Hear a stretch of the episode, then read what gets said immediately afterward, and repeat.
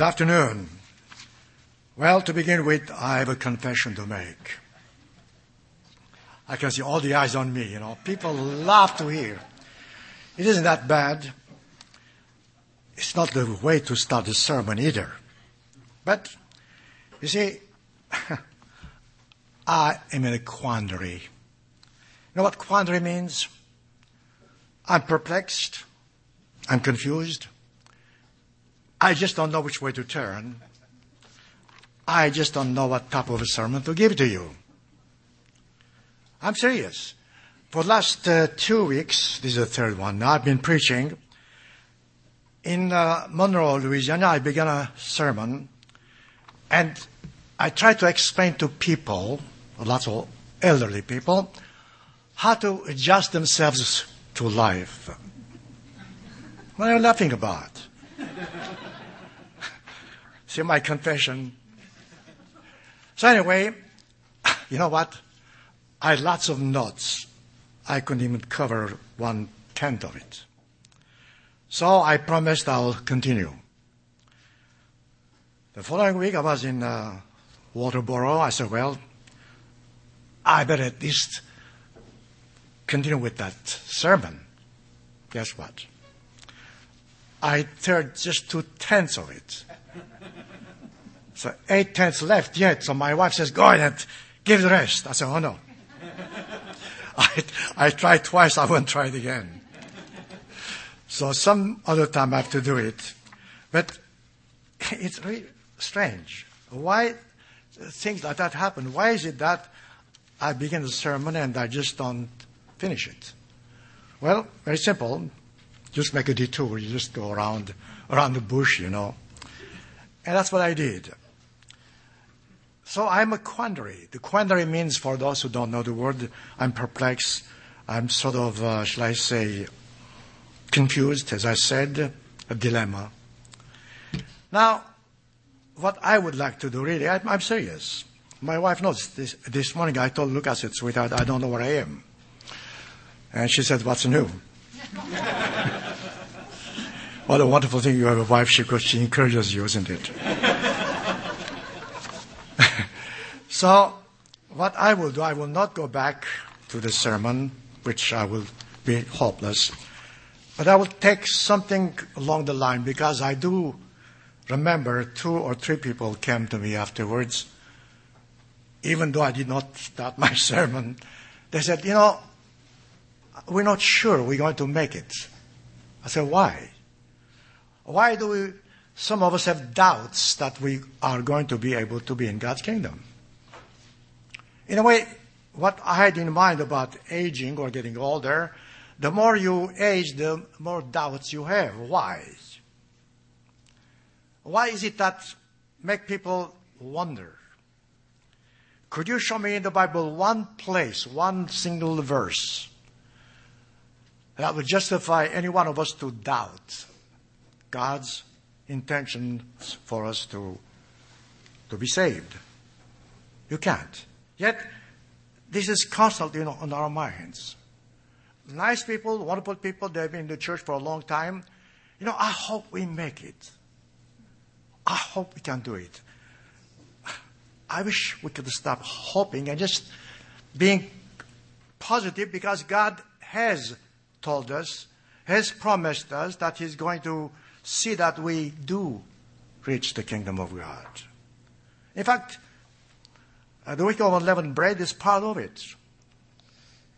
What makes it that most of us, not most of us, perhaps most of us, those who doubt, have questions about their conversion?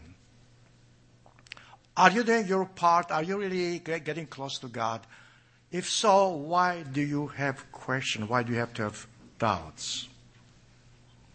Those are important questions, brethren. Because one thing is sure, you cannot turn back. You cannot change something you have done. You can't repent, sure.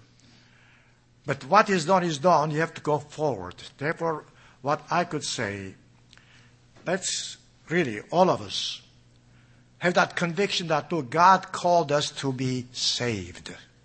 That's what the Bible says. From Genesis to Revelation, there's not one single verse it will say, I call you that I could crush you.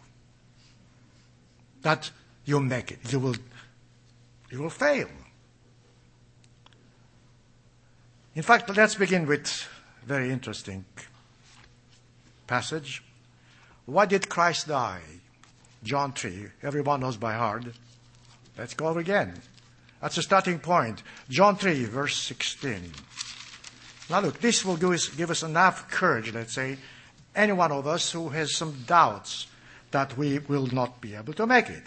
He says, God so loved the world that he gave the only begotten Son. Look, if God is giving his Son, why in the world and how do we doubt? That just that no one should perish but has or have everlasting life. To me, that promise alone is finished. Let's say that closes any doubts. But that's not all. See what happened to us in some of us in the church? Uh, we let Satan confuse our minds. The moment Satan starts working with you, you have doubts. You have fears in your minds. Every time you have a fear in your mind, it either comes from Satan or from something you did wrong or sinned. That's the beginning of fears. Now, Isaiah, that's Old Testament, by the way. I'm saying this because some people today, I heard the other day, you know, Stapartian, you're old timer. Because all of those things in the Old Testament are all spiritualized today. I keep the Sabbath spiritually. I keep the feast in spiritual mind because I asked someone, I said, Are you going to keep the feast of unleavened bread? Oh, sure, in my mind. So I, I would have French bread in my mind. yeah. anyway, so the fact is that this is the tendency people have. The Old, uh, Old Testament, believe it or not, says exactly what John 3.16 said in a different way. Isaiah chapter 45. Isaiah chapter 45, verse 22. Look, you know, I'm sorry, but I don't like this translation here. Sometimes the English quite, quite come out the way the original is. It says, look to me and be saved. Uh, that's not the exact translation.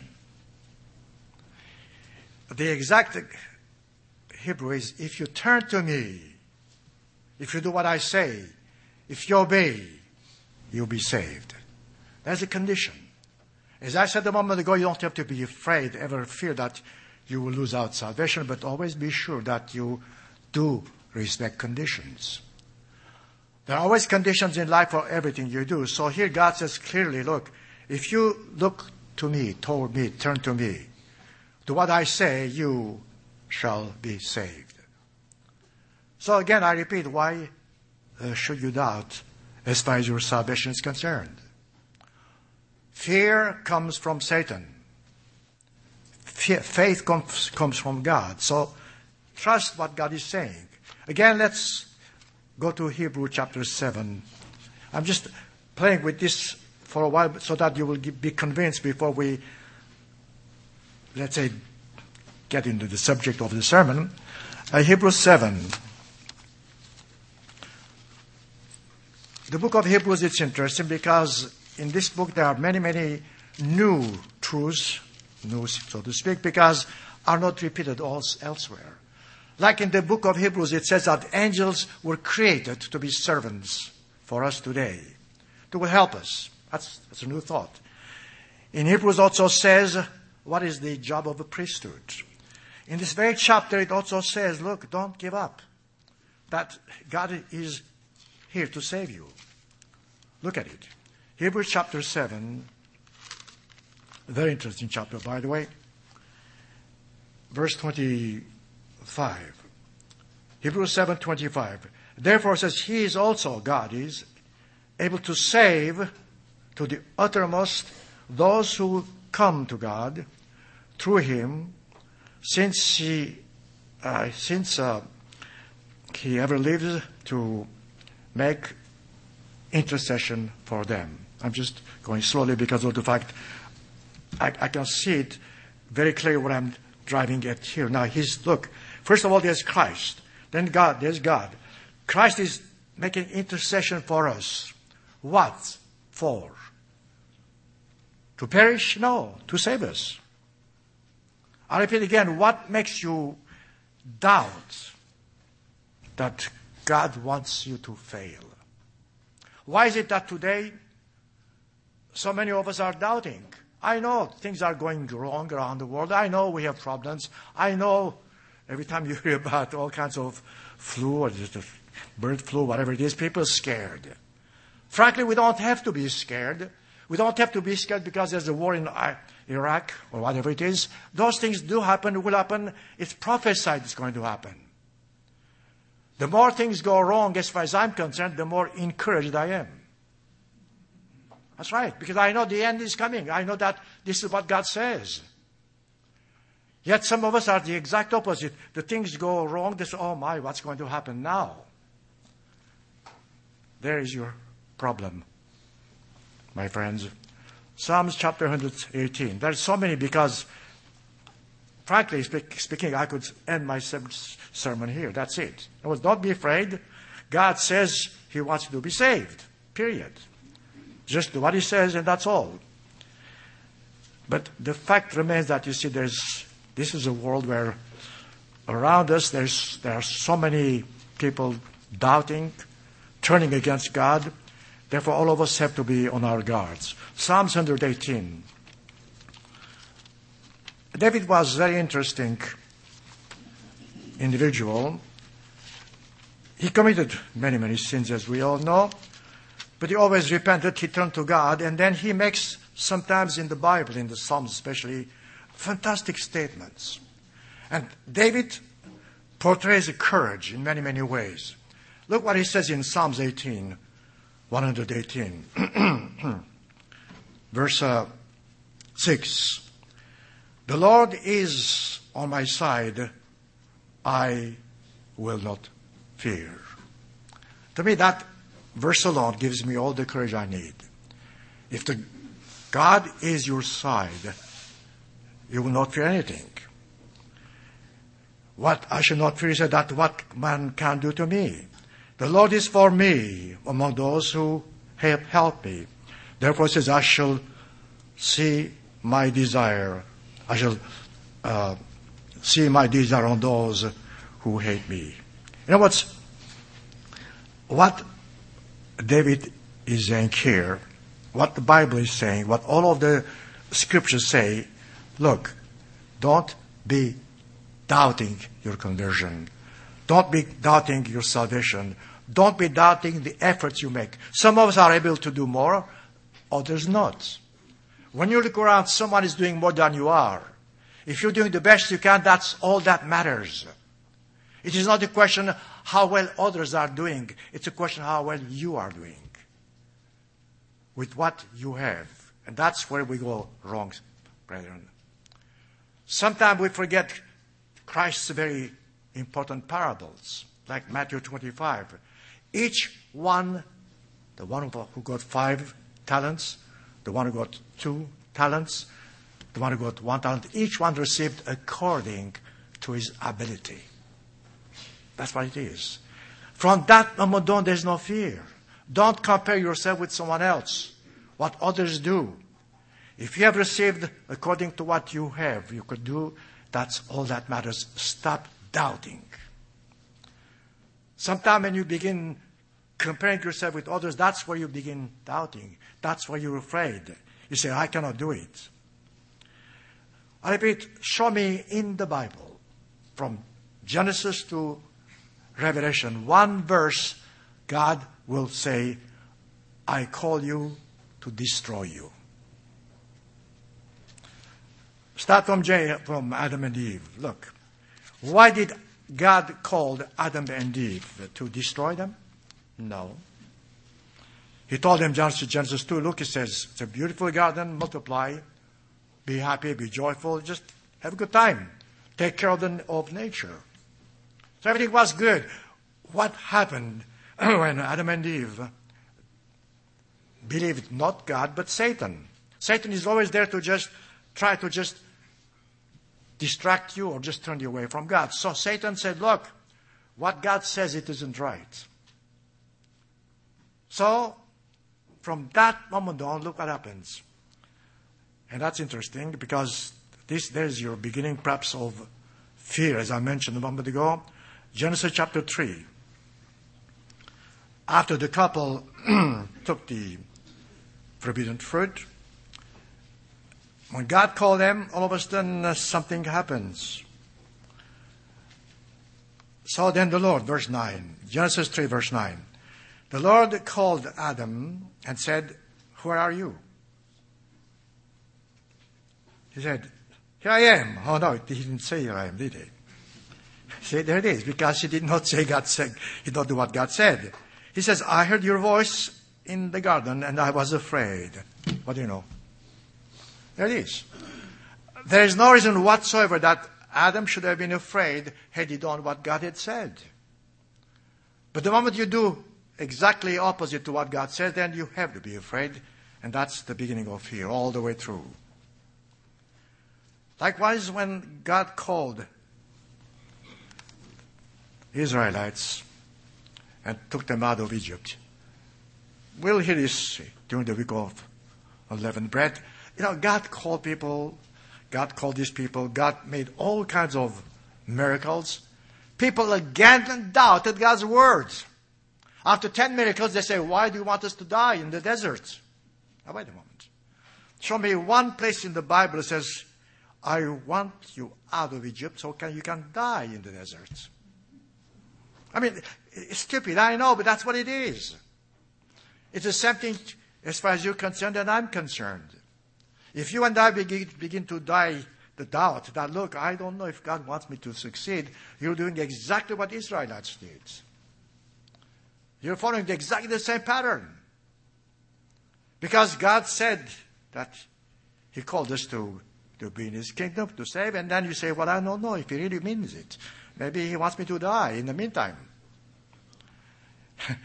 it is strange, but that's why it is really, because look at Exodus chapter 14.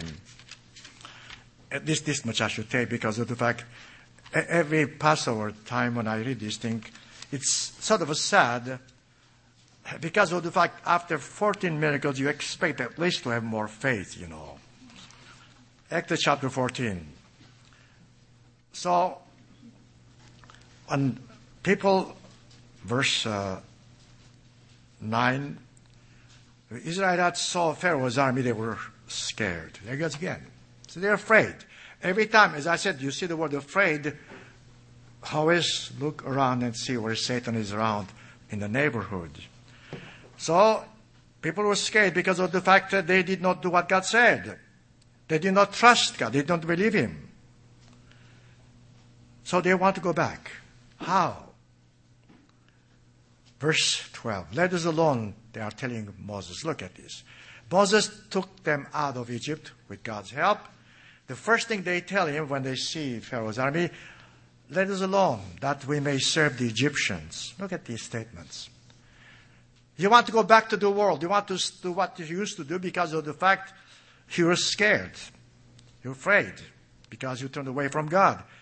For he said it should have been better just for, the, for us to serve the Egyptians than to die in the wilderness. It's true. But dying in the wilderness was not in the cards. It was in their own imagination because they turned away from God. Brethren, this is the basis. This is something we should have in mind all the time, every day, because of the fact, look, there's no way you cannot escape it. Last Sabbath, all of you, I'm sorry to, I'm sorry to say, were one week younger. That's right. You, you were one week younger last Sabbath. So whether you like it or not, next Sabbath at this time, you'll be one week older. Therefore, you'll be coming more and more to this idea of thinking, am I going to make it? Am I going to succeed? What happened to the first nation God called Israelites after God revealed himself to them? Exodus chapter 20. Exodus chapter 20. sometimes it's amusing because of the fact it is so ridiculous, it's so human. God sometimes should look down and just say, What fools you are, you people. Because we are fools. We see what God says. We all we have to do do what He says, and then we still keep doubting. We still would like to go the other way, which Satan's way, and then before you know it, we are totally dis- discouraged. If we did what God said from the very beginning, all of us, we should not be victims of discouragement. I know we're human. I know we are feeble. I know all of this. All of us are in the same situation. But the fact is that if we spend more time getting rid of the fears, getting close to God, you will see how much more enjoyable life is and can be. Exodus chapter 20. Here's where God, after taking Israelites out of Egypt, gave them the Ten Commandments. Now, you say, why? It's not wonderful? God tells us exactly what to do, and now I can really be, let's say, filled with enthusiasm. No, it wasn't that way. Exodus chapter 20. After God gave the, the commandments, the ten, now verse 18. All the people witnessed the thunderings, the lightning, all of that. And then what happened? They turned to Moses. They said they were afraid. They said, Look, you speak to us, and we'll hear you, but not God, lest we die. Wait, a moment. Why? Where do you get the idea, lest we die? See what I'm talking about? This idea of doubts always comes from Satan, I know, but you get that idea if you just turn away from God. If you don't do what God says, if you go your way, Satan's way, then yes, you'll always be scared lest you die, lest you die, and so forth. Disobedience brings about doubts. In uh, Ezekiel chapter 18, I'm trying to get as many proofs I can give you so that you be convinced that no, God doesn't want you to fail, but He wants you to succeed. Every doubt, every fear is because of the fact you are letting Satan or human nature direct you. If you do your part, brethren, don't ever be afraid of failing. Ezekiel chapter 18. Ezekiel chapter 18, another strong verse, and this goes not only for us, also for those, anyone who turns to God in the right way. Ezekiel chapter 18, verse 30. Therefore says God, Ezekiel 18:30. Therefore says, I will judge you, O house of Israel, every one of you according to your ways. Repent and turn away from your transgressions, so that your iniquities will be forgiven. He says, Get away or cast away from all your fears, from all your transgressions. I'm paraphrasing here. For said, why, why should you die, O house of Israel? There it goes again. See, you'll find this all the way through. Why should you die? Why should I yet? And you and I sometimes, we just are afraid we're going to miss the mark. You know what, you know, it's interesting.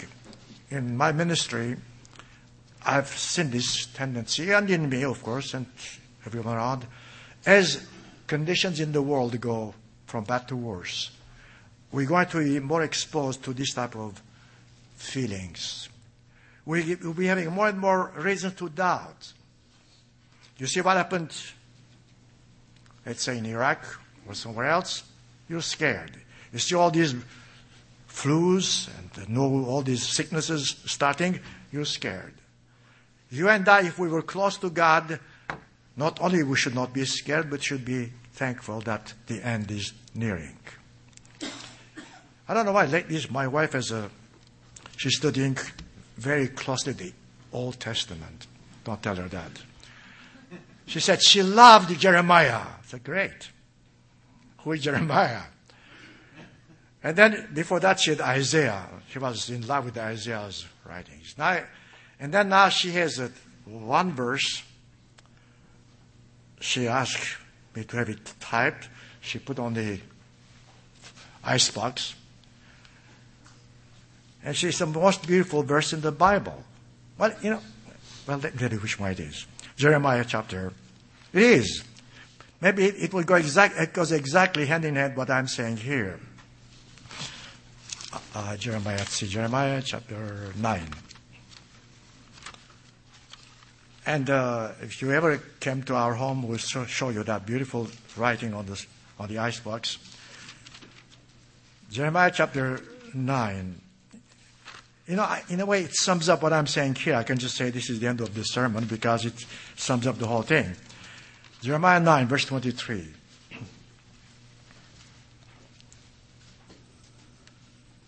Jeremiah 9, verse 23. Am I right here? Uh, Behold, the days are coming, says the Lord, that I'll finish all these. Not that's not the one. I'll come to it in a moment. I'm sure my wife. Jeremiah seven twenty three. Just did I say nine? No wonder.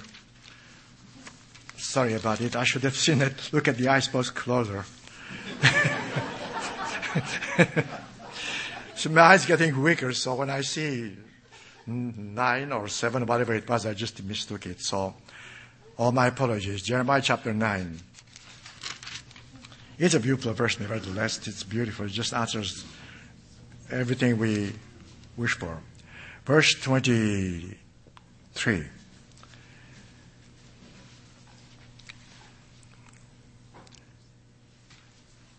Um, yeah, it's a chapter, right? No, I've got something else in mind. That's when. Okay. Uh, thus says the Lord. Let not the wise man glory in his wisdom. It shows the human nature, isn't it? Uh, all of us have uh, something to boast about. And before you know it, we're just, again, s- turning away from God because of the fact boastfulness is a sin. All of us have this human nature. So God says clearly, let none of us be proud of our wisdom. Let not the mighty man glory in his might. Look around. In the world, the mighty do look glory in themselves. It could be in us too, in the church too. He says, Let not the rich man glory in his riches. He's showing the human nature. That's where the fears begin, because we begin going the wrong way, the human way, the carnal way, then of course everything looks bad. Then we are just making a big detour. If you want to get close to God, let not the wise glory in his wisdom. Let not the right mighty be glory in his might. And then let, but let him who glorifies glory, glory says, glory in this that he understands and knows me, God. The Lord, says, I'm the Lord, exercising loving kindness, judgment, righteousness in the earth. For in, day, for in this, he says, I delight, says the Lord. You know, it's true. When you read this thing here carefully, it sums up the whole thing. It shows one way man's character, the way we do, however little we are, we just boast ourselves. And the more God looks at things, the more He gives all we need to be able to succeed, to make the kingdom. Brethren, where are we? You know what's here we are in the church of God, and God called His church for what purpose? For what purpose did God call Moses when He dealt with the Israelites? Because God wanted Israelites to be led to the promised land. Likewise, God wants us today to be led to his kingdom. Christ is the head. Christ built one church. Matthew chapter 16, we know it. Now, where is that church? There we go again. See, this is where we go wrong. Don't look around, look at the Bible. Where God shows The church is follow. What God says, do, and don't look around to see, to criticize, to find faults with others. Because once you start doing it, you are actually deviating from God's very purpose for your calling. God didn't call you and me to judge others. God didn't call you and me to just uh, criticize others. God called you and me to do a job. If you do that job, you should never fear whether or not you should not, you should be, you should not be able to succeed or be saved. If you're doing your job faithfully, whatever your job is, you are going to make it. That's positive, that's right, that's true. And there's no any passage in the Bible which will deny it. In Matthew chapter 16, interesting verse, which is oftentimes misunderstood. Matthew 16, 18, Christ talking to Peter, he told him that he's going to build his church on the rock. And then he did not look, he did not say he's going to build churches. He says, I'll build, I'll build my church. Therefore, there's one church, fine. That church is the one which should be keeping all of God's commandments. That church is the one which should never fear adversity. I repeat, if we are God's church, if we're close to God, we should not fear adversity. Events like Milwaukee could happen.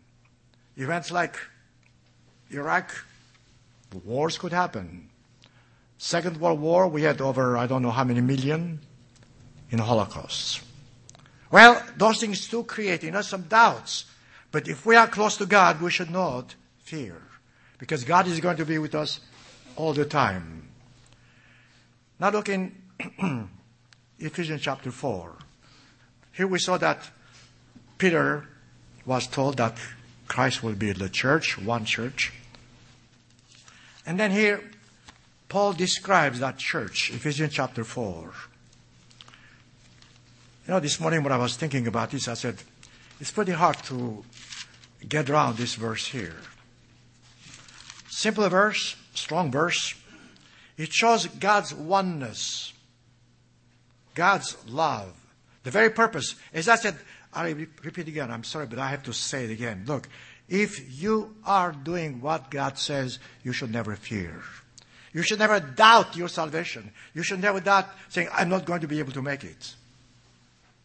All these doubts come from Satan or from your failure of doing what God says. Ephesians 4, verse uh, 1.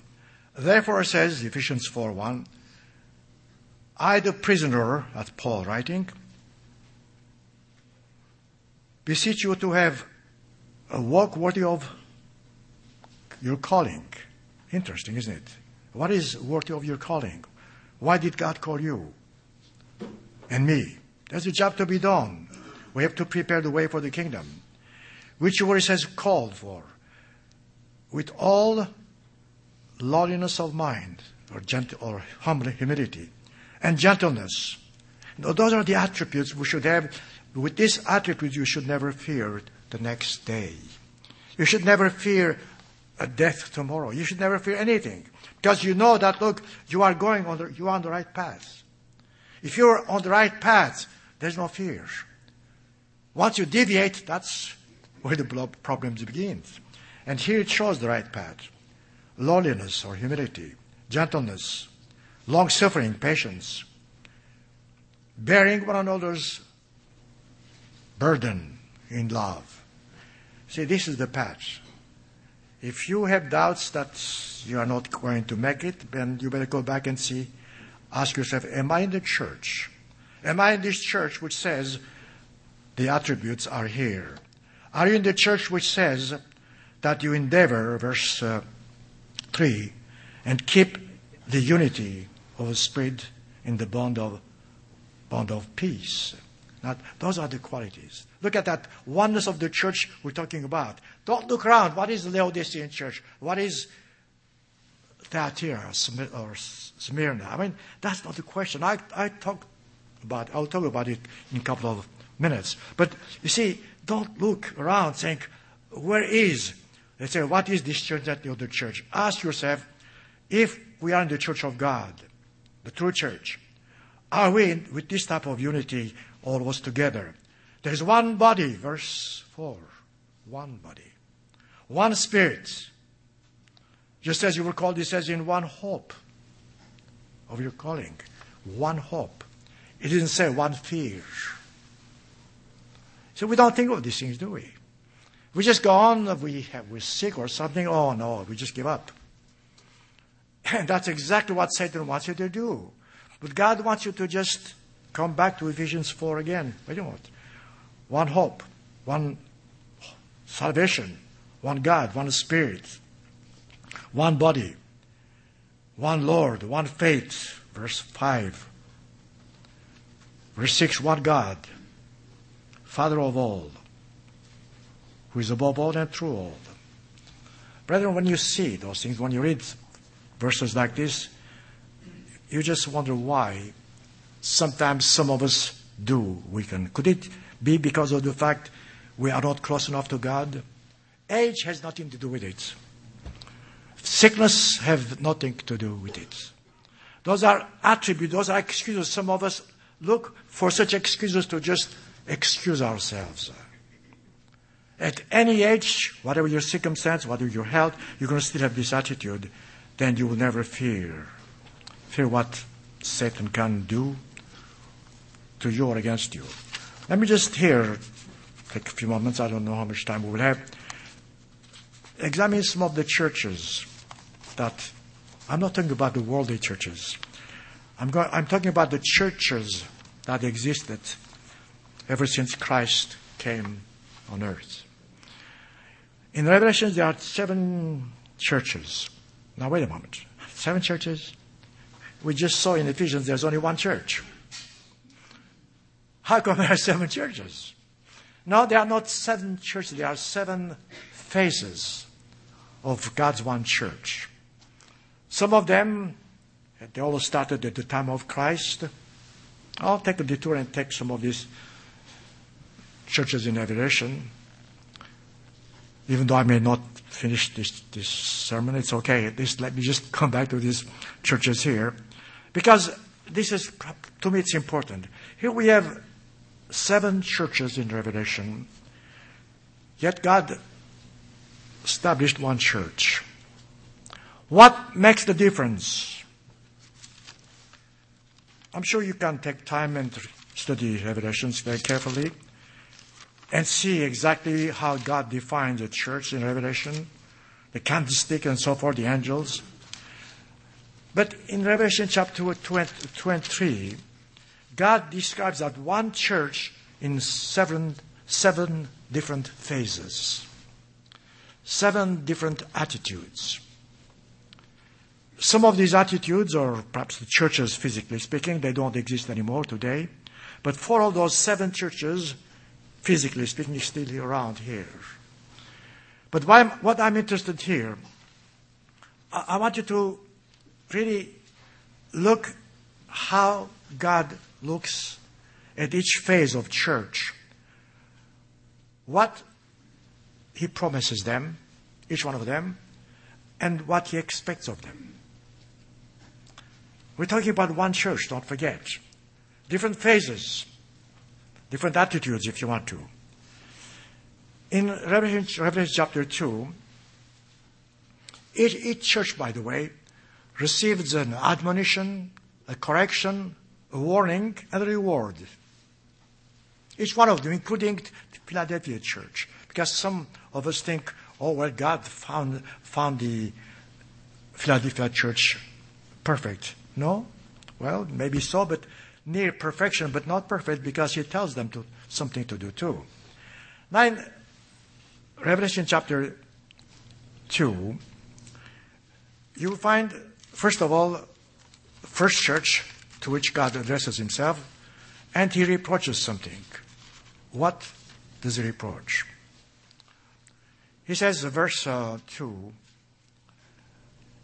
Revelation 2, verse 2, speaking about the Ephesians church, he said, Look, he says, I know your works, your patience, that's good. He cannot bear, he says, those who are evil. That's great, that's fine. See, now, here's a church, the very first phase is starting. In many, many ways, it's getting close to God. Yet, all of a sudden, something happens. And that something, unfortunately, is the most important thing.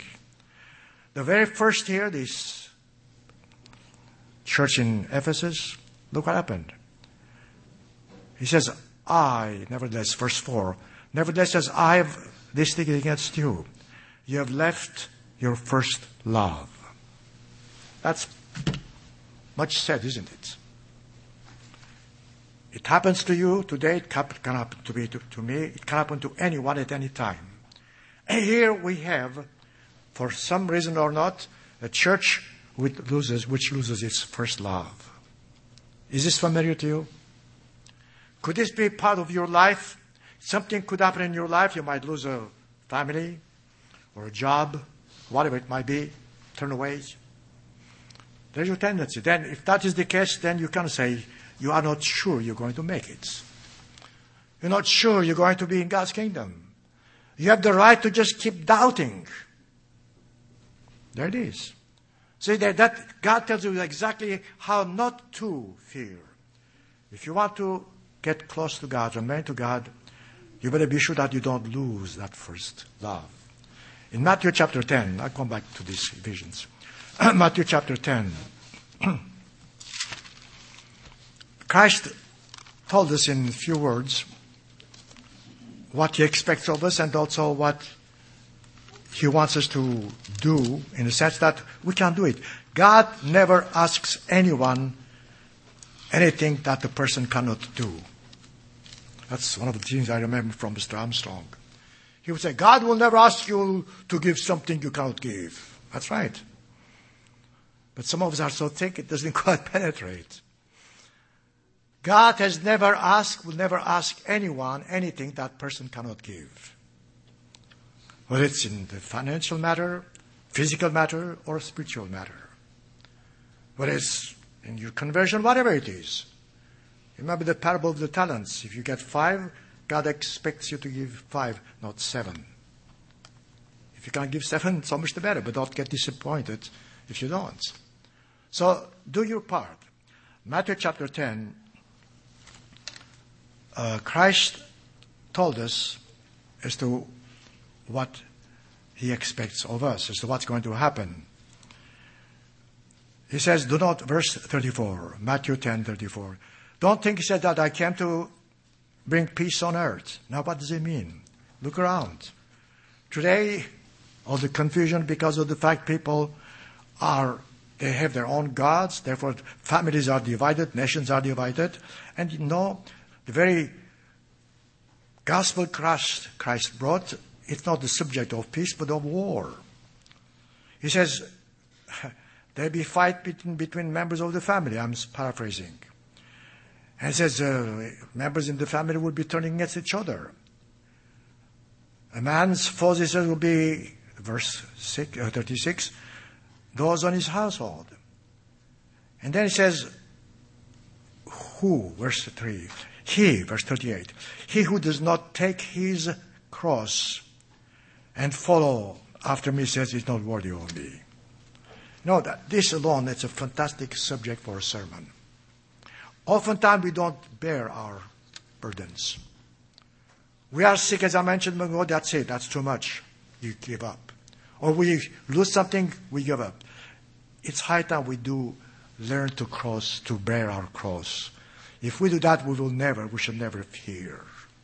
And Satan will make things difficult for you. With friends around you. I, there's a tendency in church people, let's face it. You know, I, I talk and people are, generally speaking, positive. But there's always, yes, but. There goes. Yeah, I'm doing fine, but. All of a sudden there's negative thoughts coming in. If you can just try to adjust your thinking in such a way that, look, God wants me to be saved. And I'm doing the best I can, and do the best you can. And get closer to God in the sense that, look, trust God and you will be amazed how much help you will receive from Him. Let's go back to Revelation chapter 1, well, chapter 2. I won't have time, but sometimes do take time to see each, to each church, what God is telling as a reproach, as a reward, and every one of them, the seven churches, have the same warning, the same promise, the same encouragement. He says, for instance, verse uh, 7, chapter 2, Revelation, says, To him who overcomes, I'll give to eat from the tree of life. That overcomes will, will appear every to every church, every phase. Interesting. Overcoming. So that's the most important thing as far as success in life is concerned. Whatever your condition, try to overcome your difficulties, and God is promising us in the Bible every stage in life to help us to overcome. As I said, I won't have time to go. It's interesting.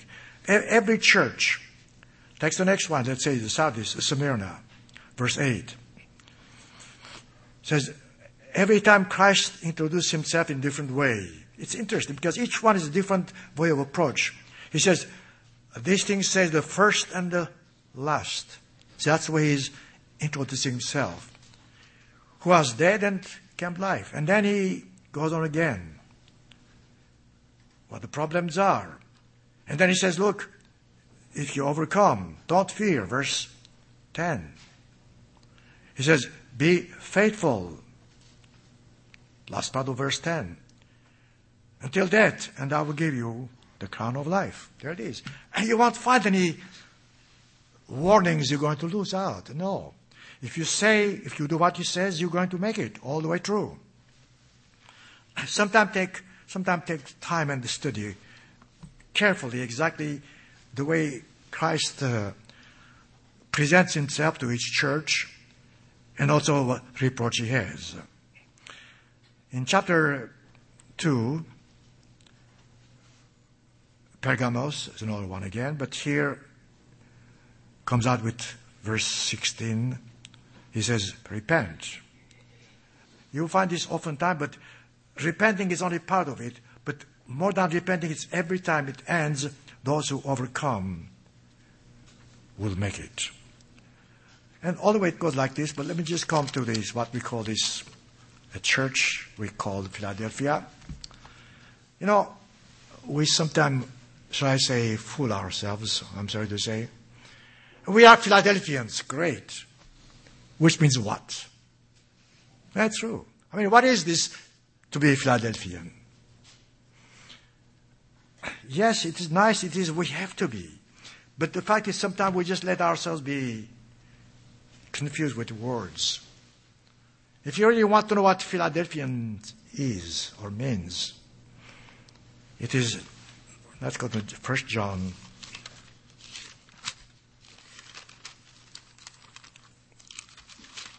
Uh, 1 John chapter 4.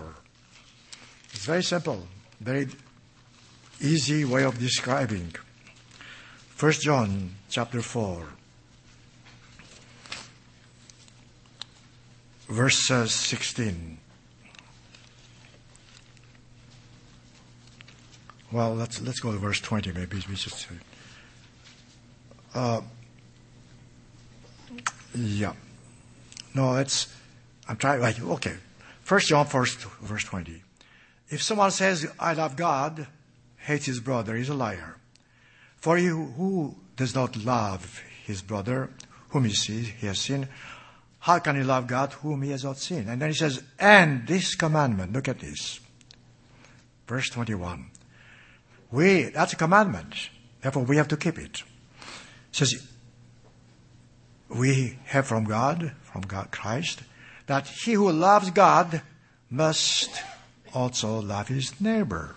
That's pretty strong, isn't it? Therefore, Revelation chapter 2,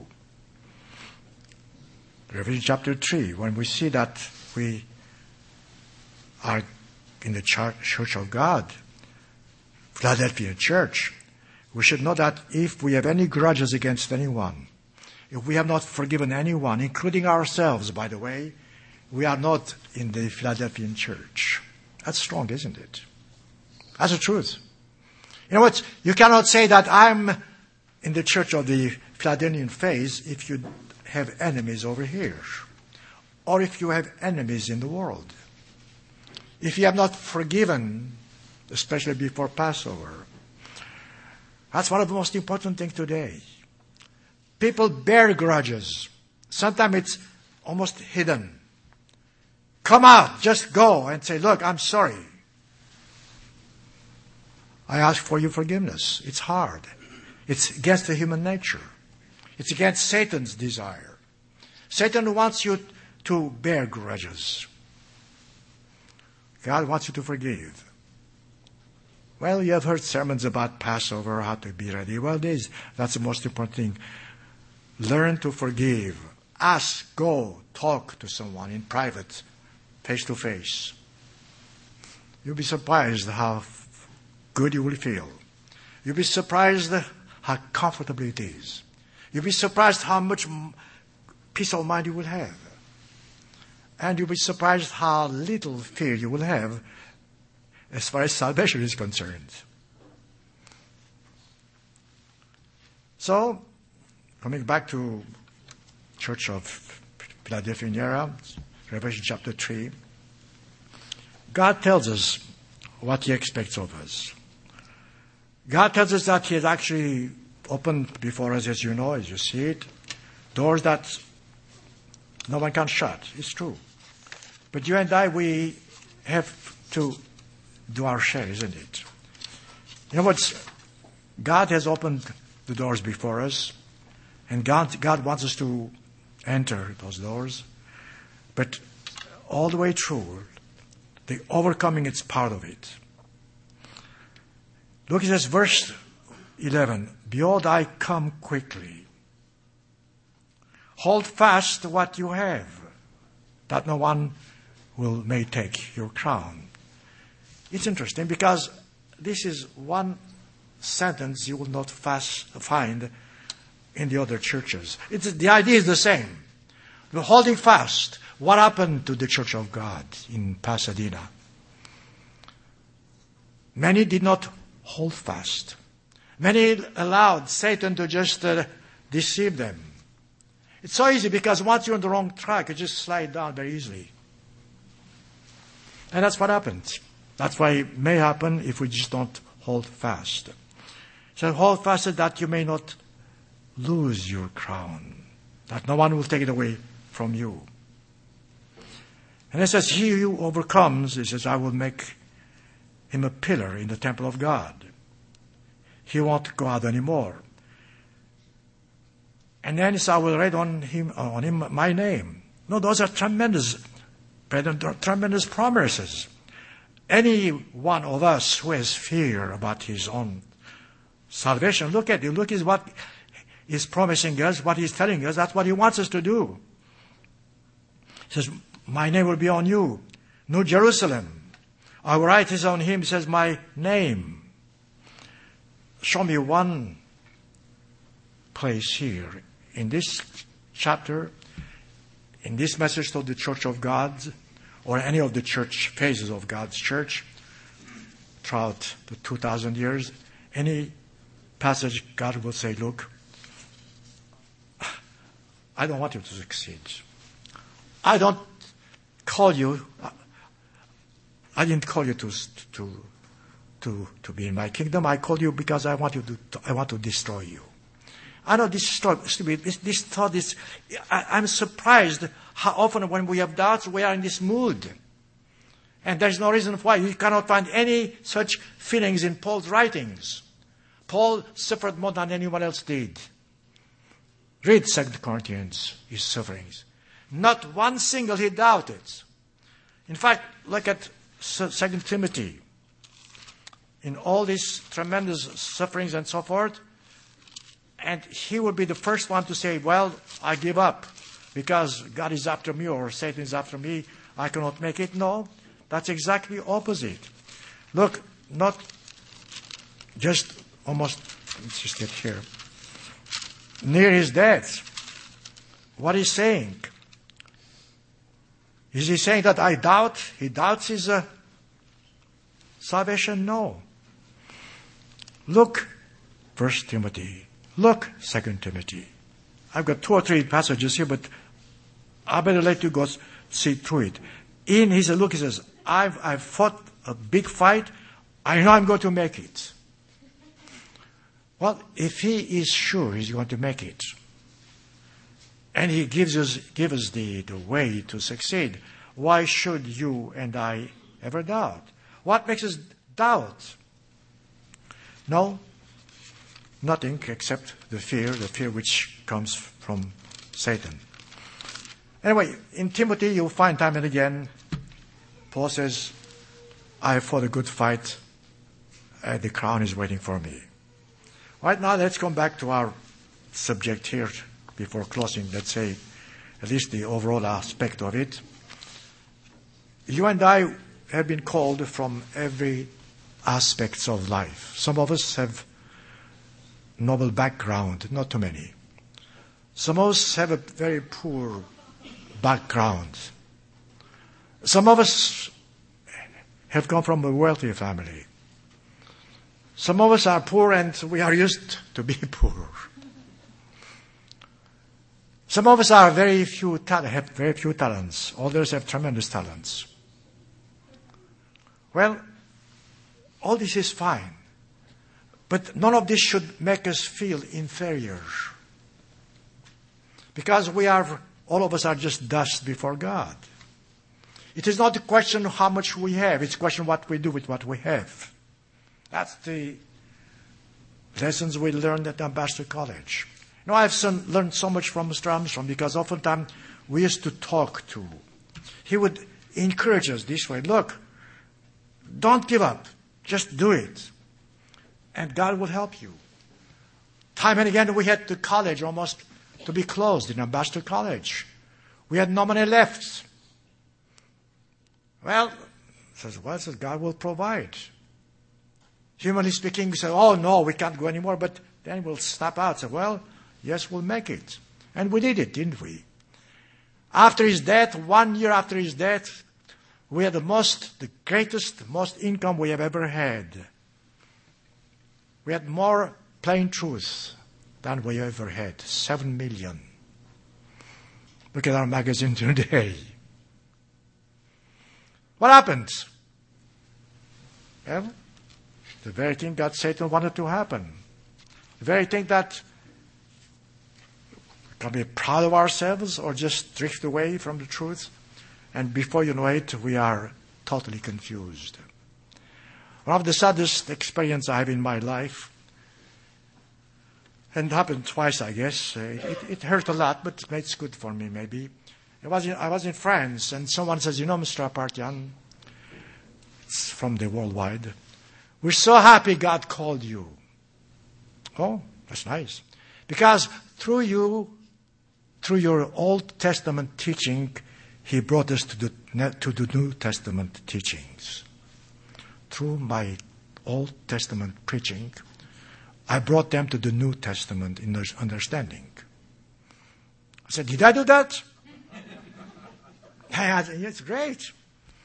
So, yes, because you opened our minds that all those things, you see, brought us close to God. And once we found the God, it was the true God, the God of the New Testament. Therefore, now we can be thankful that you brought us through the Old Testament God to the New Testament God. This was a member of the Church of God. Why? Well, there's your Adam and Eve. There's your story of the, of the Israelites. That's the story of some of us today. Every time you do doubt, every time you have such thoughts, brethren, you better just wake up. Whether you say, wait a moment, I came to the church of God because there's a job to be done. I'm going to do it. I came to the church of God because of the fact I want to help, and you want to help it. And I'm going to love everyone, every but in the church, and my neighbor in the world. If we can be, you heard about the Feast of Tabernacles, around the corner practically. Few months, always a few months. Well, at that Feast of Tabernacles, if we can be a light, if we can show people, look, we are different. Not because we are better, we are different because we believe in something, and that something is the truth, and that something is what gives us courage. In Matthew chapter 24, I won't go because I won't be able to finish all this thing, I can see it. But let me just close at least with one or two strong statements. God called Israelites for sure out of Egypt to be able to enter the promised land. There's no doubt in anyone's mind. I don't care I can twist the Bible, you will not find otherwise this statement. God called Israelites to enter the promised land. Likewise, God called you and me, whatever our backgrounds, to be sure that we are on the path of salvation.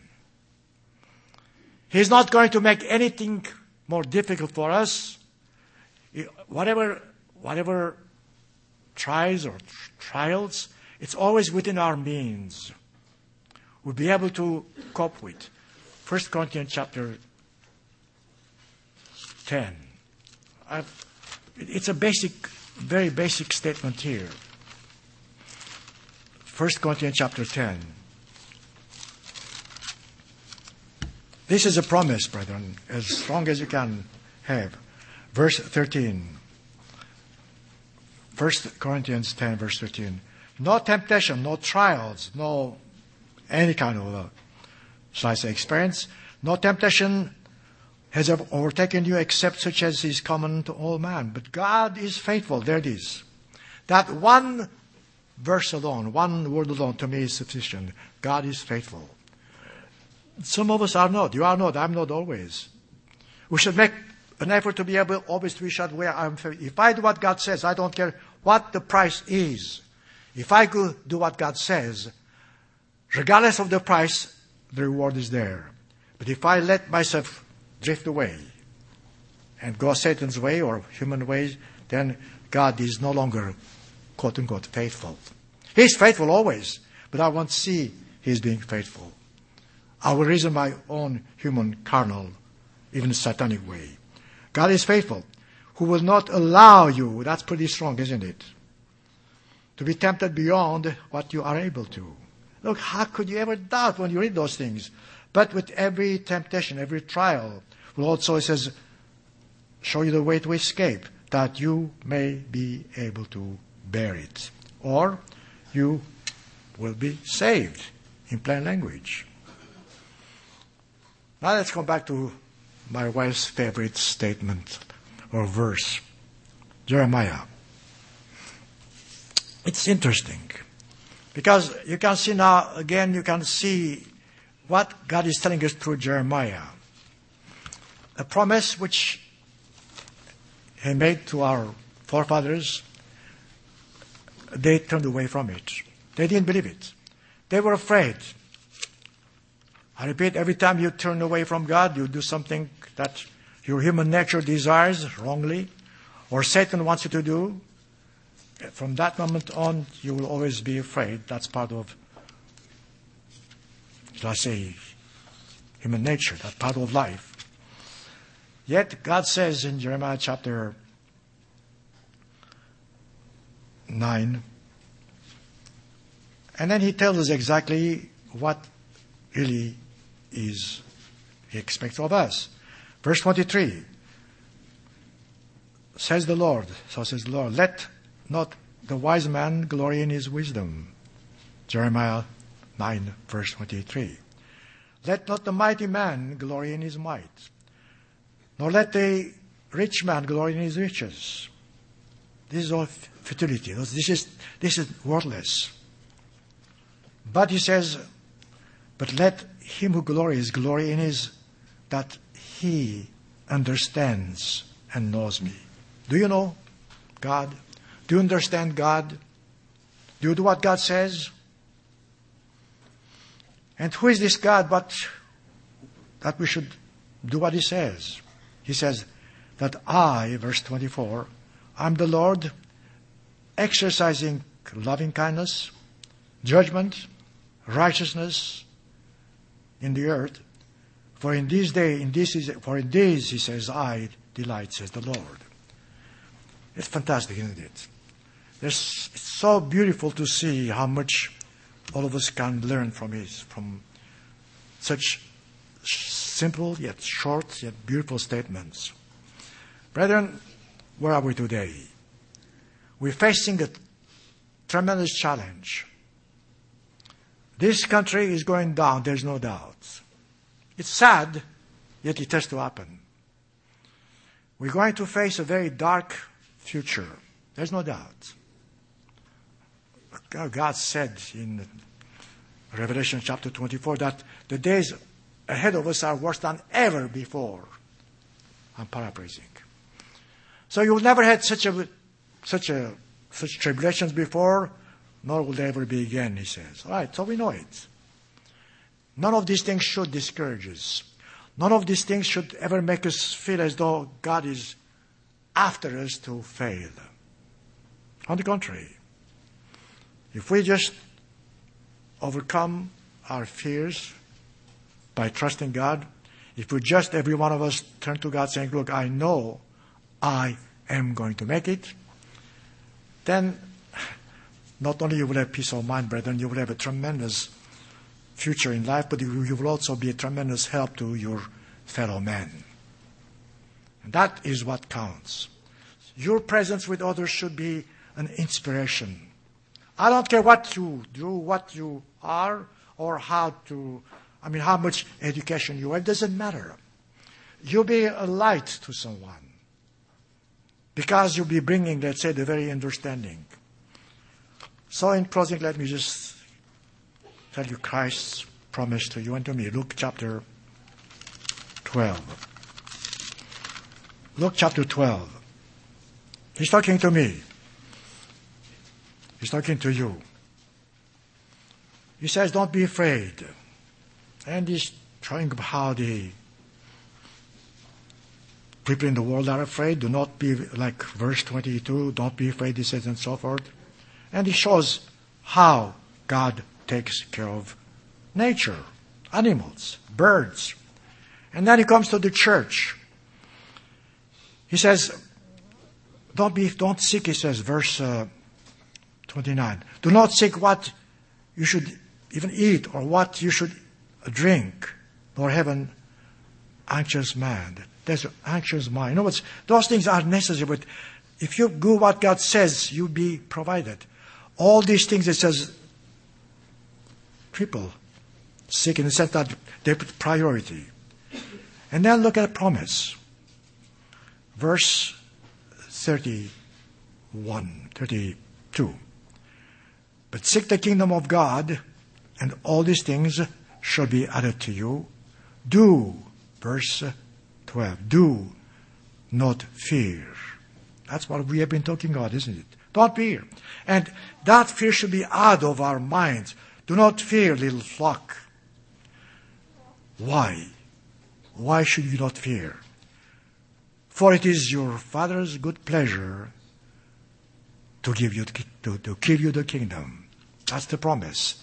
That's why I say, always be sure that God is with you and God wants you to be saved. Just be cheerful, happy, no matter what happens. Brethren, you and I have this promise. You and I should be able to share this, share this promise to others around us who do perhaps have some heavy burdens to, to bear. And we do have some people in the church. So you and I, let's not only pray for them, but just show how we can be cheerful, we can be positive, because look, those are examples, those are promises that cannot fail. God says, don't fear, little flock. So I say, all of us, let us not fear.